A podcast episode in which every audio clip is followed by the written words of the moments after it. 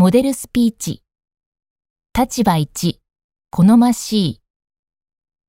The internet has changed many aspects of our daily lives, and one of the things it has affected the most is the way that news is created and consumed.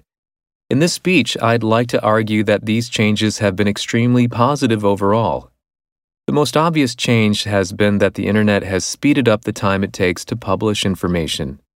In many cases, this can be life saving. Alerts about disasters and violence that come out nearly in real time have saved people's lives by giving them an opportunity to flee to safety or take precautions to protect their lives and property. Another positive change is that it's becoming possible to produce stories that are more accurate. Journalists are now able to access news sources around the globe in order to perform research and fact checking for their stories. And it's more feasible to get direct confirmation from the subjects of stories through email, social media, or video calls. Last but not least, the internet has made journalism more democratic. The news is no longer in the hands of a few giant corporations. Citizens can now stay informed by a huge number of independent websites, podcasts, and social media accounts.